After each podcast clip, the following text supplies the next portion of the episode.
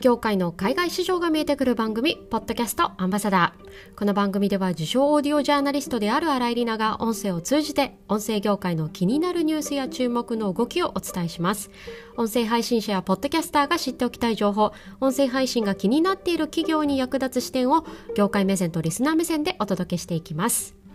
さて今回は今日本国内で人気と言われているポッドキャストについて取り上げたいと思いますどこから取り上げるかというとジャパンポッドキャストアワードです。え現在国内でもポッドキャスト最大の祭典ともいえるこのジャパンポッドキャストアワードこの受賞作品を業界目線で振り返っていきたいと思います。本編は今年4月にリリースしたエピソードの再放送です。それではジャパンポッドキャストアワードの受賞作品から何が見えてくるのかぜひお楽しみください。本編の書き起こしをご覧になりたい方は概要欄にリンクを貼っておりますのでそちらからご覧ください。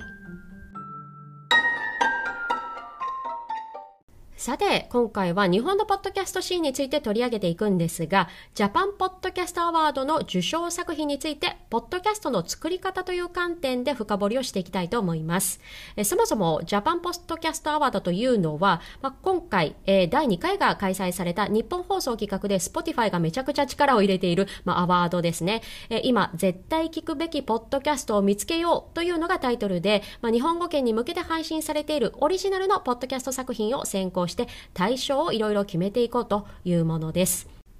それでは早速受賞作品を順番に紹介をしていきたいと思います。ただ、ここではリスナー目線でおすすめをするのではなくって、以前この番組でも紹介したポッドキャストの作り方の種類のうち、どれに当たるのかという業界目線でまずそれぞれの作品を紹介していきます。では早速受賞作品7本を順番に紹介していきましょ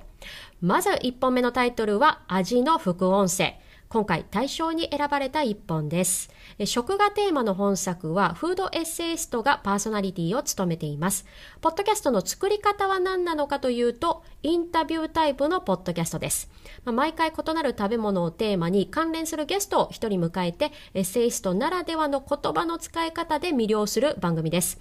えー、この番組制作しているのはプロです。えスピナーという、えー、J-Wave が背景にあるデジタル音声コンテンツに特化した部門が制作を支えているようです。まあ、プロが作ったインタビュータイプの番組、これが対象に選ばれた味の副音声です。続いての作品名はオフトピック。えー、こちらの番組はアメリカの最新テックニュースやスタートアップビジネスに関する情報を2人のパーソナリティがゆるく解説するという内容です。えー、ポッドキャストの作り方は、まあ、カジュアルではない会話タイプとでも言いましょうか。で毎回のエピソードは1時間弱。使っている BGM からおそらくアンカーで収録をしているものだと思います。まあ、ラジオ局のような音声業界のプロではないけれど、取り上げるテーマについてはプロである2人が語るという、まあ、アメリカでもよくあるポッドキャストの形かもしれません。しれません。まあ、こちらは Spotify Next Creator 賞に輝いた3本のうちの1つです。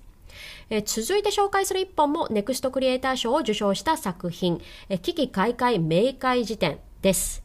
これはまさにですね、会話タイプと言われるポッドキャストの王道的なタイプですね。めちゃくちゃ仲いい二人がパーソナリティを務めていて、毎回1時間から1時間半ほど喋り倒すというタイプです。こちらもプロが制作しているわけではないんですが、最大の魅力はこの、えー、仲良し二人の会話というところではないでしょうか。話しているジャンルはカルチャー系です。続いて紹介するのは農家の種。こちらは3人のパーソナリティで楽しい会話でお送りするポッドキャストなんですが、テーマがなんと農業ということで際立っている一本です。こちらも Spotify Next Creator 賞を受賞した一本になっています。この番組はですね、YouTube もしているようなんですが、まあ、ポッドキャストを同じ内容で、まあ、流しているというのではなくて、それぞれ内容は住み分けされているようですね。ポッドキャストの作り方ですが、こちらも仲良し3人が繰り広げる会話タイプと言えます。えー、続いては5本目です。タイトルはジェーン・スーと堀井美香のオーバー・ザ・サン。えこれはベストパーソナリティ賞とリスナーズチョイスのダブル受賞をした番組です。制作もパーソナリティもプロというこの番組、まあ、TBS ラジオ制作でパーソナリティもラジオのプロというこの番組はですね、まあ、作り方もこの2人の絶妙な会話が持ち味の会話タイプの番組です。えこれは編集が入っているのかどうかはわかりませんが、おそらく喋るパーソナリティのレベルが高いので、そこでポッドキャストの質というのがぐんと上がっている番組だと思います。そして続いてはベストエンタメ賞を受賞した一本。タイトルは令和版夜のミステリー。えー、これは今回の受賞作品の中で唯一のフィクションストーリーテリングタイプの作り方をしているポッドキャストです。まあ、昔のラジオドラマを新たに復活させたというような立ち位置ですね。TBS ラジオが制作をしていて、声優、監督とまあ勢揃いのプロが作った作品です。まあ、昨年もこのジャパンポッドキャストアワードにノミネートされていたんですが、まあ、第2回目で晴れての受賞となりました。そして最後に取り上げるのはリサーチャット FM。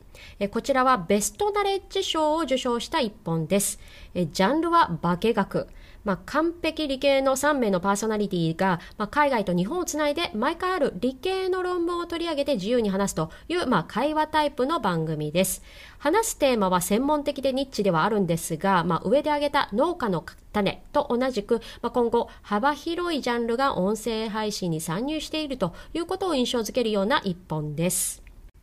さて、ここまででジャパンポッドキャストアワードの受賞作品7本を紹介してきたわけなんですが、ここからはさらに今回の受賞作品の傾向の注目ポイントというのを業界目線で3つほど挙げてみたいと思います。まず1つ目のポイントは、受賞作品7本のうち3本はプロが作った作品だということ。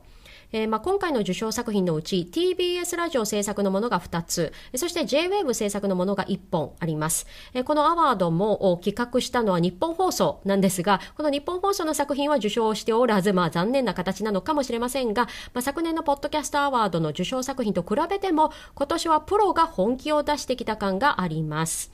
そして2つ目の注目ポイントは、Spotify が独自選考した NEXT クリエイターズ賞の受賞作品です。今回新たに設定をされた賞で3本受賞しているんですが、この受賞作品の制作は先ほどと違ってラジオ局のプロが作った番組ではないんです。しかも受賞した3作品はそれぞれジャンルが違っていて、えー、オフトピックはテック系、危機開会明快式典は、えー、カルチャー系、そして農家の種は農業系と、ジャンルも多岐にわたっています。まあ、今、日本のポッドキャスト界をリードしたい Spotify 的には、今後さらにクリエイターのジャンルの幅を広げたいというところが見えてきているような選考です。そして最後、3つ目の注目ポイントは、えー、受賞した作品のポッドキャストの作り方の傾向です。実は今回の受賞作品のほとんどはパーソナリティが複数名で送るインタビュータイプか会話タイプの作品なんです。まあ、唯一一色と言えるのは TBS 制作の令和版夜のミステリー。これはまあフィクションタイプの番組ですね。ラジオ局だからこそのノウハウが詰まった一本と言えると思います。逆に、今回の受賞作品だけではなく、ノミネート作品にも使われていなかったポッドキャストの作り方のフォーマットというのがあります。それはノンフィクションストーリーテリングタイプ。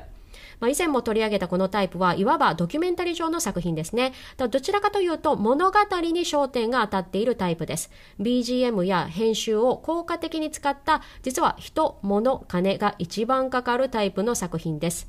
もちろん今回プロが作っている味の副音声やオーバーザさんも BGM が入っていたり、インタビューの中でもおそらくまあいらないところを編集したりということはあると思うんですが、やはりこの2つの番組の持ち味はパーソナリティ。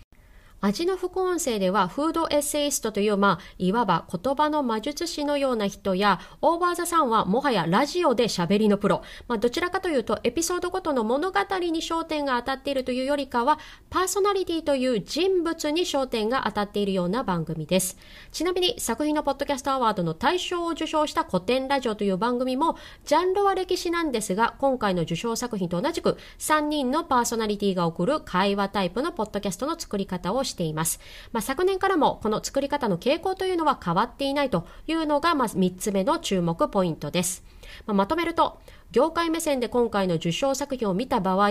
プロの参入、ジャンルの拡大、そして今国内で人気のポッドキャストの作り方というのが3つの注目ポイントとして見えてきました。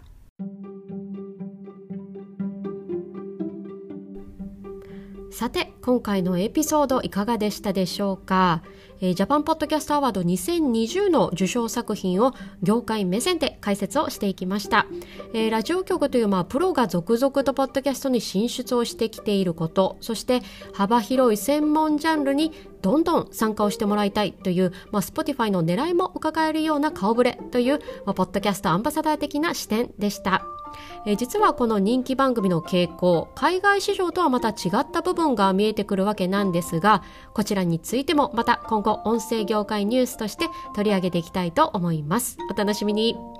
今回のエピソードの感想は書き起こし配信をしているノートのコメント欄やツイッターにてお待ちしております。そして今回の放送が役に立った面白かったという方はぜひ Apple Podcast や Spotify からのフォローやレビューも嬉しいです。どうぞよろしくお願いいたします。最後までお付き合いいただきありがとうございました。ポッドキャストアンバサダーの新井里奈がお送りしました。それでは次回のエピソードで。